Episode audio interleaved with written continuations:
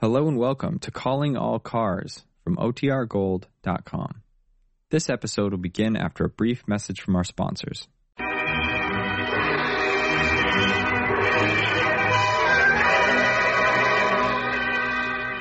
Calling All Cars, a copyrighted program created by the Rio Grande Oil Company. Los Angeles Police calling all cars, attention all cars, attention all Los Angeles County Sheriff's cars, broadcast 144 regarding a murder in Mint Canyon. All Newhall substation cars be on the lookout for suspicious persons in your district. That's all. Rose and Cliff.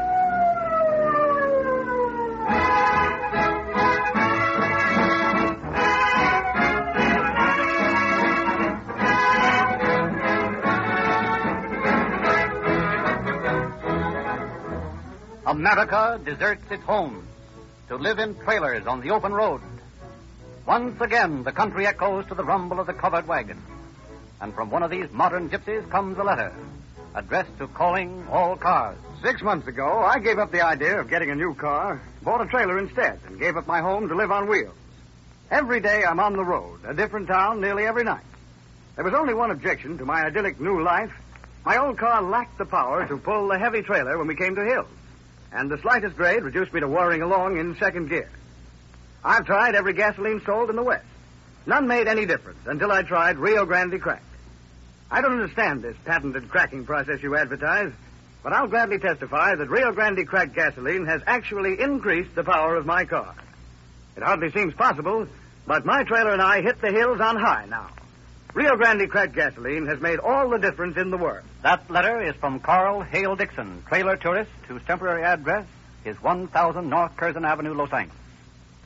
His enthusiastic letter proves again, from a new angle, that Rio Grande Cracked gasoline must be the most powerful, the fastest, the quickest starting gasoline on this market. Else, why should it be specified more than any other brand to power the hundreds of police cars, fire engines, and emergency equipment in the largest cities and counties of the West? When are you going to discover what a difference Rio Grande Cracked makes in the performance of your car?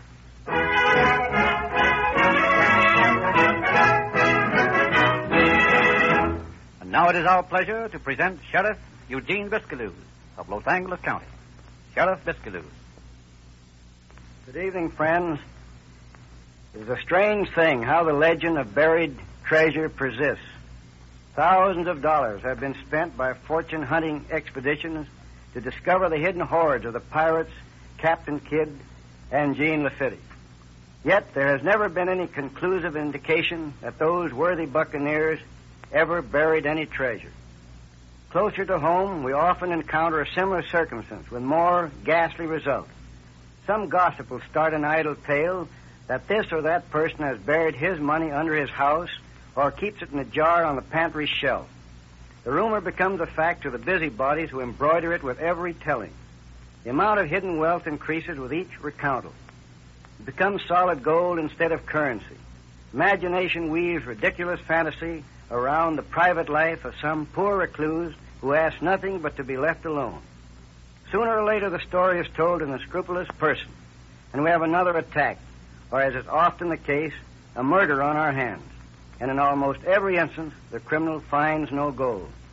There's a very good reason for this. Even the most eccentric miser these days realizes that a bank is the safest place to keep money.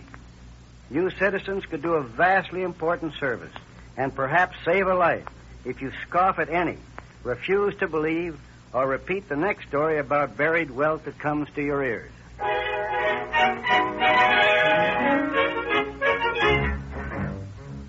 It is Sunday evening, May 18th, 1930. In a little ranch house in Mint Canyon, 70 year old Albert Horton and his half deaf nonagenarian brother George are reading the Sunday papers by the light of an oil lamp. Well, George, according to the papers, Hoover says prosperity is just around the corner. Eh? Just around the corner. Oh, he's been saying that for six months now. There ain't been no change. Price of alfalfa still going down, and the price of food still going up. Yep, but don't know what it'll all come to. Well, what this country needs is William Jennings Bryan. If he'd only won the election back in 96, we wouldn't be in this mess now. No, George, you know very well bimetallism wouldn't work. It just ain't good government. Well, that's the trouble with you, Albert. For a young feller, you're the most set in your ways I ever did see. Well, for a feller that'll be 90 next year, you talk like one of these here radicals. Now, I never could understand. Wait, wait a minute, wait a minute. what is it now? It sounds like the horse is around. What in I'll tarnation? go see, I'll go see. Uh, Where, where'd I put my pistol? Uh, pistol over, over there on the mantel. Uh, somebody's been fooling around that corral and searched the package for the letters. Look at that. What's the matter out there, Albert? Who's there? Albert! Albert, what, what is it? Take it easy, Grandpa. Oh, stars.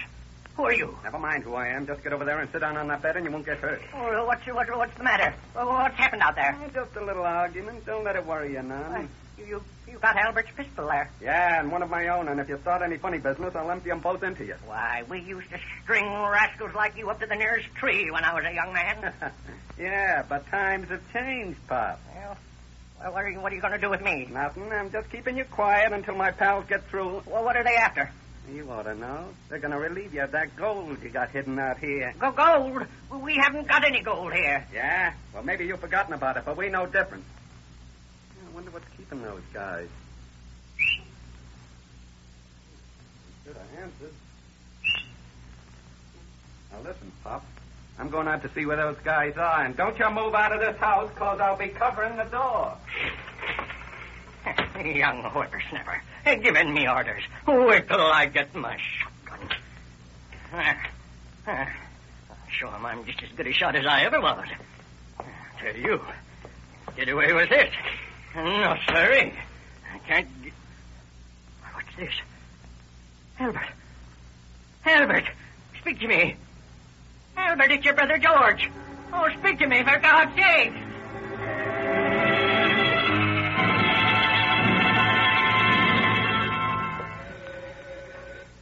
L.A. Sheriff's Office. Hutchinson speaking. Uh, this is James Catlaw speaking. There's been a murder up here. Where?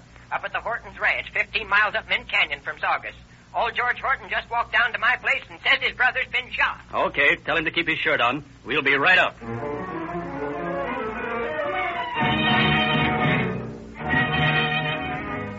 Deputy Sheriff Hutchinson immediately phones Captain Bright, Chief of the Sheriff's Homicide Department, at his home, who instructs him to have the substation at Newhall confirm the murder report and then notify him. In less than ten minutes, the answer comes in from Newhall affirming the first call, and Captain Bright starts in his own car for the Horton Ranch. Arriving there in record time, he attempts to interview the badly frightened George Horton, but finding that he can get no more than vague answers to his questions, he leaves the old man and continues his investigation by himself. And by the time Hutchinson arrives with camera equipment, he has found One Bratz 32 shell casing, two sets of footprints leading to and from the porch, tire tracks in the soft dirt of the road. With these facts in his possession, Captain Bright supervises the taking of pictures, mentally notes the position of the body, then assigns deputies William Penpraise and Virgil Gray, who have arrived on the scene to take over the investigation. They begin by questioning James Catlaw, who first reported the murder. Well, it's just like I told the officers over the phone. Old Mr. Horton came down to the house a half scared out of his wits and said his brother'd been murdered.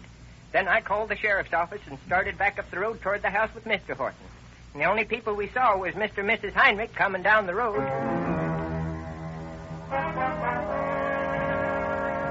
Yeah, my name's Heinrich. I live about a hundred yards from Horton's place. I've farmed some of his land on a share basis. But we weren't home when the shooting occurred. We were down to Newhall to the movies. Did Horton have any enemies? Well, there was some bad blood between him and Dayton Furnival. He was the fellow that sold the ranch to the Hortons, and they was having some argument over the details of the transaction. Anybody else around here that might be called enemies of the Hortons? No, not so you could say no. Did he have any close friends around here? Well, there's George McCoy and his wife. They live up the canyon a piece.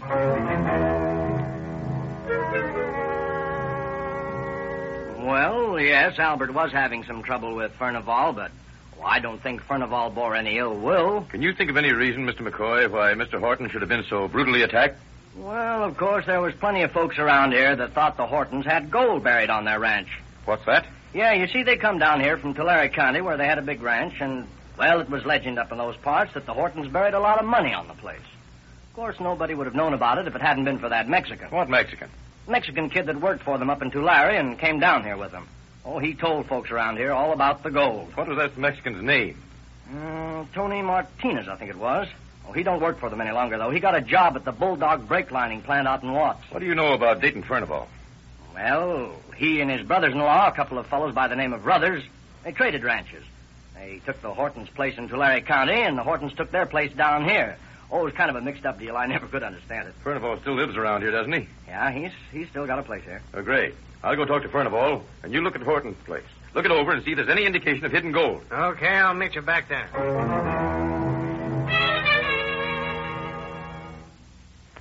So you can see, Mr. Furnival, any light you can throw on this case will be of great help to us. I'll be glad to be of any assistance I can. First of all, what do you know about this buried gold legend about the Hortons? I've heard the stories. And when my brothers-in-law took over the place up in Tulare County, they heard it up there. But I don't place much faith in it. I happen to know that the Hortons have over $200,000 safely deposited in various Los Angeles banks. I understand there was bad blood between you and the Hortons. Nonsense. If there was any bad blood, it was on Albert's part. He felt that we hadn't lived up to the terms of the agreement we made when we traded ranches. But I I didn't dislike him. He was a nice old fella.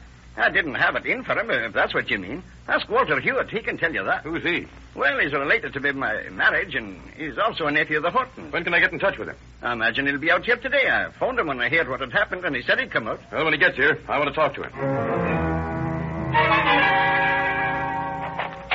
Well, Gray, have you found any buried treasure? Not much. I found two canvas sacks full of $20 gold pieces and an old trunk. $280 in all. You could hardly call that treasure. No sign of a search being made for it. No, there hasn't been anything disturbed in the house. It's very puzzling. This man Furnival seems to be on the level. He tells me the Horton brothers have a couple of hundred grand in the bank. I don't get it at all. They bump off the old man and never even try to look for the money. I beg your pardon, Sheriff. Uh, here's Mr. Hewitt. You said you wanted to see him when he got here. Oh, yes. I've been wanting to talk to you, Mr. Hewitt. Well, I want to talk to you. Who did it? That's what I want to know. Who killed my uncle? Well, that's what we all want to know, Mr. Hewitt. That's what we're here for. Have you got any ideas? None whatsoever. What about this feud with Mr. Furnival? Oh, that was some argument about the roads on this place. Nothing serious. Well, just what are the details of that deal? Well, my uncles were getting old, and I wanted them to be near me in Los Angeles. So I arranged a deal whereby my uncles took this ranch in exchange for their ranch in Tulare County, plus a $25,000 mortgage on the place. My uncles had threatened to foreclose the mortgage on Furnival and his brothers-in-law because they were having a disagreement about the road. Uh, sufficient motive for murder, Mr. Hewitt? Ridiculous. The disagreement wasn't that serious.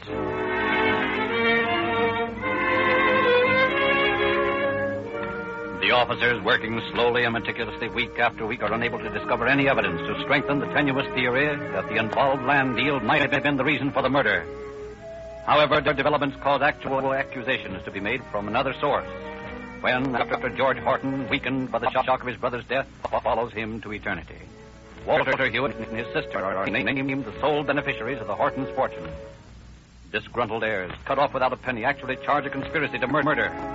But before this nasty mess has progressed to an embarrassing degree, a new twist enters the case when, on a day in early September, Deputy Sheriff Gray receives a tele- telephone call.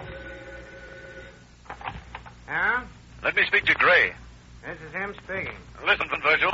This is Kaltoff down in Long Beach. Yeah? Listen, I just fell across something that looks like a lead on that Mint Canyon murder. Yeah, what is it? We certainly need a lead on, on that job. We've been working on it for three months, and we haven't got- gotten any further than the mudslinging of the heirs to the Horton estate. Well, you come down here and talk to Mrs. Eva Stone at, at 2020 Atlantic Avenue. She's got a story that you'll be interested in. Well, gentlemen, it isn't a very, very nice thing to discuss. It makes me very unhappy, but I think it's for the best. I'm sure it is, Mrs. Stone, and now suppose you discuss it. Very well. I suppose I'd better begin at the beginning. That's the customary way. Well, you see, I have two daughters, one 16 and the other 14. And you gentlemen can't know what a task it is for a widow woman to bring up two growing girls nowadays. Undoubtedly. What have your daughters to do with that murder? I'm coming to that. My oldest daughter, Ella, recently fell for a no-good oil driller by the name of Lloyd Dye. I tried to break up the thing, and I tried to reason with Ella. But you know how girls are now- nowadays. Or do you? Yes, Mrs. Stone, I do. Well, I looked up this young man, and I found that he'd been sent to the Ione Reform School some time ago on some sort of a dirty charge. Well, I, I just don't let myself think about such things. But who knows with such a person whether my daughter might be next. Well, he wouldn't let her alone, so I decided to get the goods on him and get him out of town for good. And did you? Did I? Wait, wait till you hear.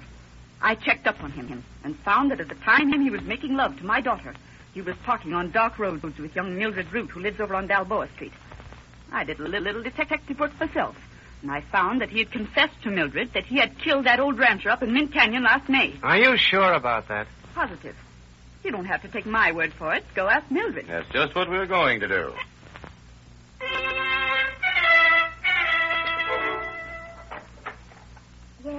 Miss Root, Yes?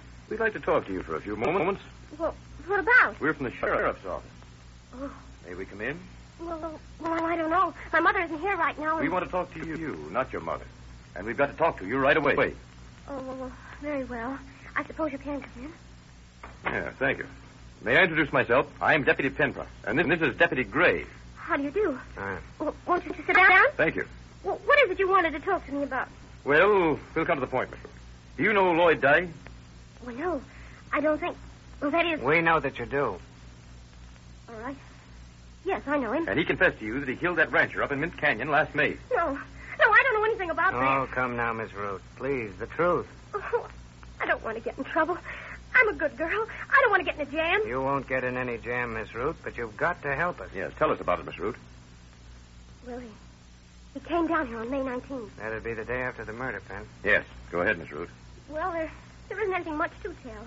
He said he was shot, and he was afraid that he was going to die. And then he told me that he killed the old man, and that he disposed of all the evidence, and the police would never get him. Why didn't you report this to the police, Miss Root? Oh, well, I thought he was bluffing. I thought he was trying to impress me. Where does Dye live? Well, do, do I have to tell you that? You'll save us time if you do. We'll find out anyway. Well, he, he lives in a hotel over on Pacific Avenue at number 263. Yes, gentlemen, what can I do for you? We're looking for a Lloyd Dye. He live here? Dye?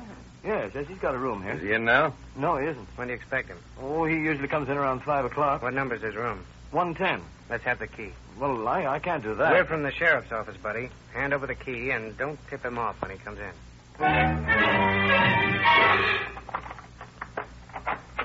First thing to do is to see if we can find that gun. Right. You look through that bureau and I'll see what's in this closet. Never mind, Gray. Here it is. Oh, let's see. Look, 32. I'll bet a dollar this is the gun that killed Albert Horton. What a break, boy. Quiet. Somebody's coming down the hall. Here's our boy. All right, Dye, up with your hands. Say, what is it? You're under arrest for murder. For murder? You're crazy. No, you're crazy. To think that you could get away with that job out in Mint Canyon last spring. I, I don't know what you're talking about. Stick out your arm. Say, listen, you. I'll get you guys for false arrest. Ah, that's your privilege. If we made a mistake, for the time being, you'll be smart to just quietly answer our questions. What was the idea of killing that old rancher? I don't know what you're talking about. Yeah, who was in that deal with you? You own a car, Dye? I used to. What happened to it? Uh, the finance company. What finance company? I don't know. Yeah, we'll find out through the Motor Vehicle Bureau. I'll go ahead and find out, but I don't know what company. Want to tell us the truth, Dye? I am telling you the truth. All right, my friend, have it your way. It's all the same to us whether you talk or not. You're going to jail anyway.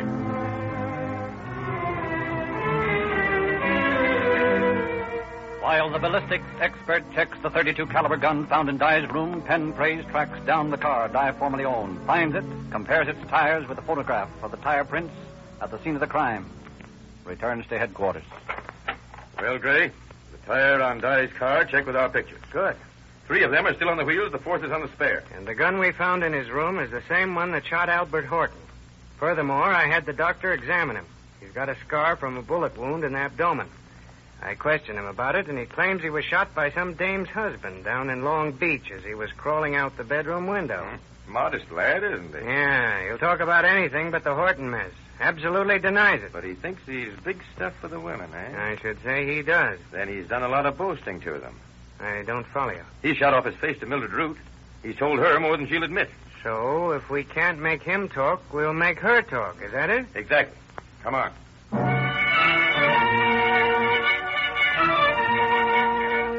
Now, listen, Miss Root, you've got to help. Oh, why can't you let me alone? You've got him in jail. What else do you want? We want to know everything he told you. It's bad enough that I had him put in jail.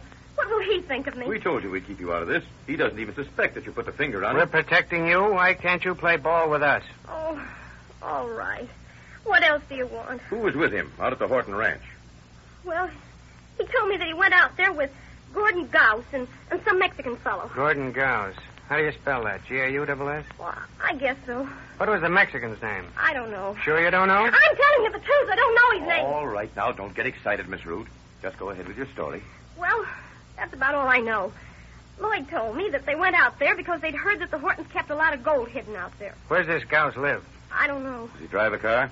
Well, yes, I think so. What kind? Well, last I heard, he, he had a yellow Ford.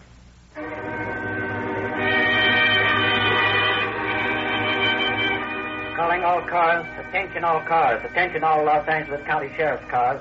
All Long Beach cars. Be on the lookout for a yellow Ford Roadster. License number 7 Victor 348. 7 Victor 348. Arrest the occupant of this car and notify Long Beach Sheriff Substation. That's all. Hello, everybody. What's the matter? I ain't done nothing. What's your hurry? Looks like you're going on a trip, all that baggage back there. Well, yeah. Yeah, I'm going down to the Imperial Valley. You were going to the Imperial Valley. What's the charge? I was only driving 25 and I stopped back there for that light. I don't know anything, buddy. I got orders to pick you up. That's all I know. For further information, you'll have to ask the sheriff's office.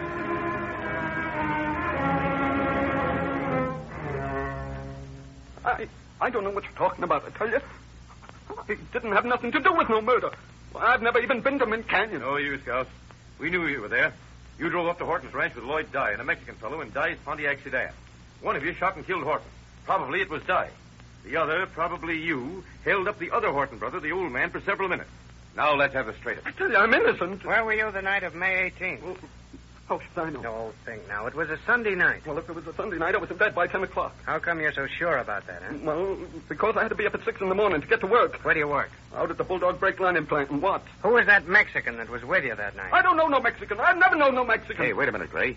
I know who that Mexican is now. Who? Tony Martinez, the boy who used to work for the Hortons. How do you know? You remember? When we were questioning the relatives of Horton, they said that Martinez had quit to go to work for the Bulldog Brake Lining Plant in Watts. Sure, that's the bird. How about it, Gauss? Was the Mexican Tony Martinez? I never knew no Mexican.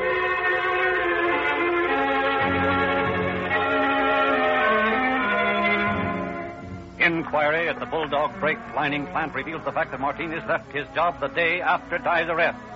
The Border Patrol is notified, but fails to produce the missing Martinez. The two deputies center their questioning on Gauss, the weaker of their two prisoners. Day follows day of grueling questioning. And then, finally,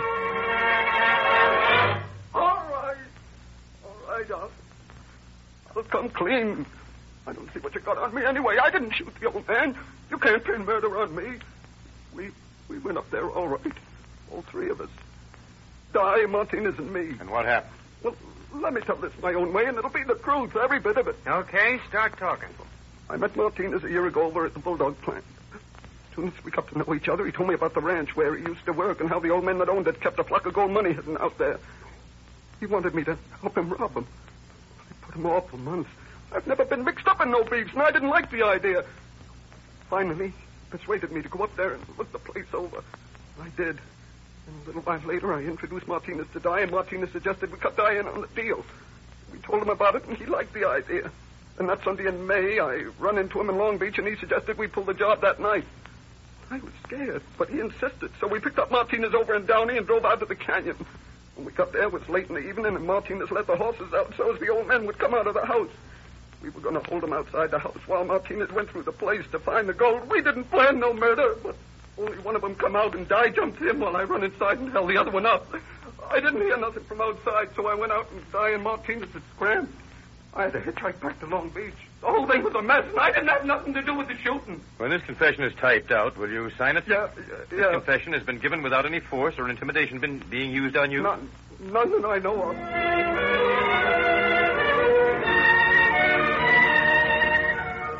Armed with Gauss's signed confession, the officers interviewed Dye, who, after carefully reading the document, comes clean. Uh, we didn't mean to bump off nobody.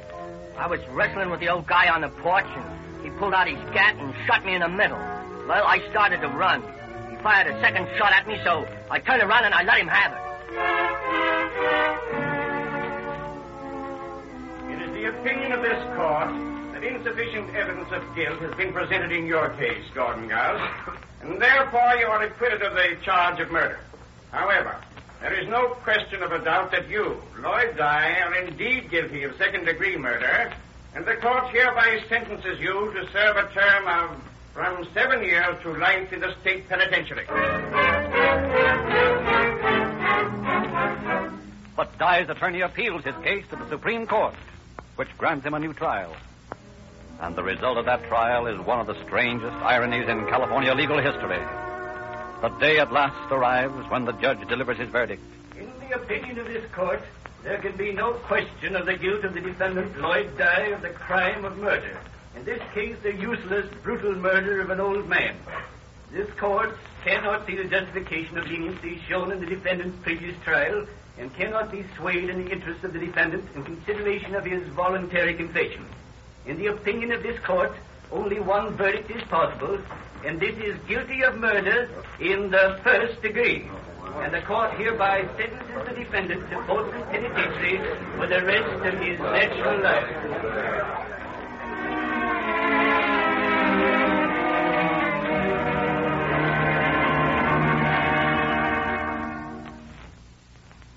Had Dye been satisfied with the first court's verdict, he would have been freed under the parole system in a few years.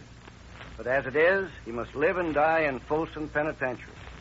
Our men kept constantly after the missing member of the murder trio, Tony Martinez, and having located him in Mexico, tried to lure him across the line at Calexico.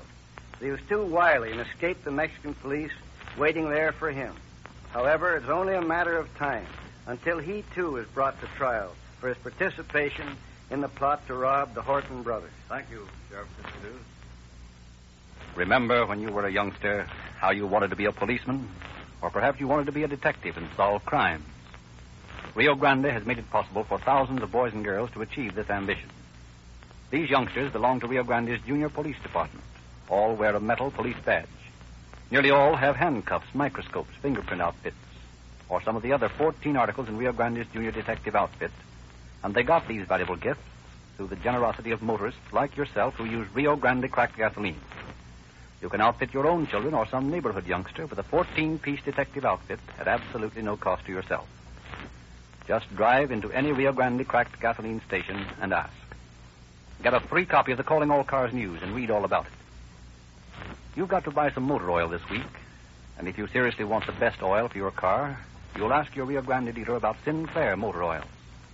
He'll tell you how the special Sinclair dewaxing and dejellying process ensures that you get an absolutely pure oil free from all waste, guaranteed against breaking down under engine strain. Rio Grande dealers recommend Sinclair motor oil according to your own car manufacturer's specification to all users of Rio Grande cracked gasoline. Your engine feels so much peppier with cracked gasoline that you can't resist speeding up. Cracked gasoline starts your engine so quickly that ordinary oils often fail to lubricate those first few seconds. Rio Grande dealers guarantee Sinclair motor oils to give never failing lubrication in any emergency.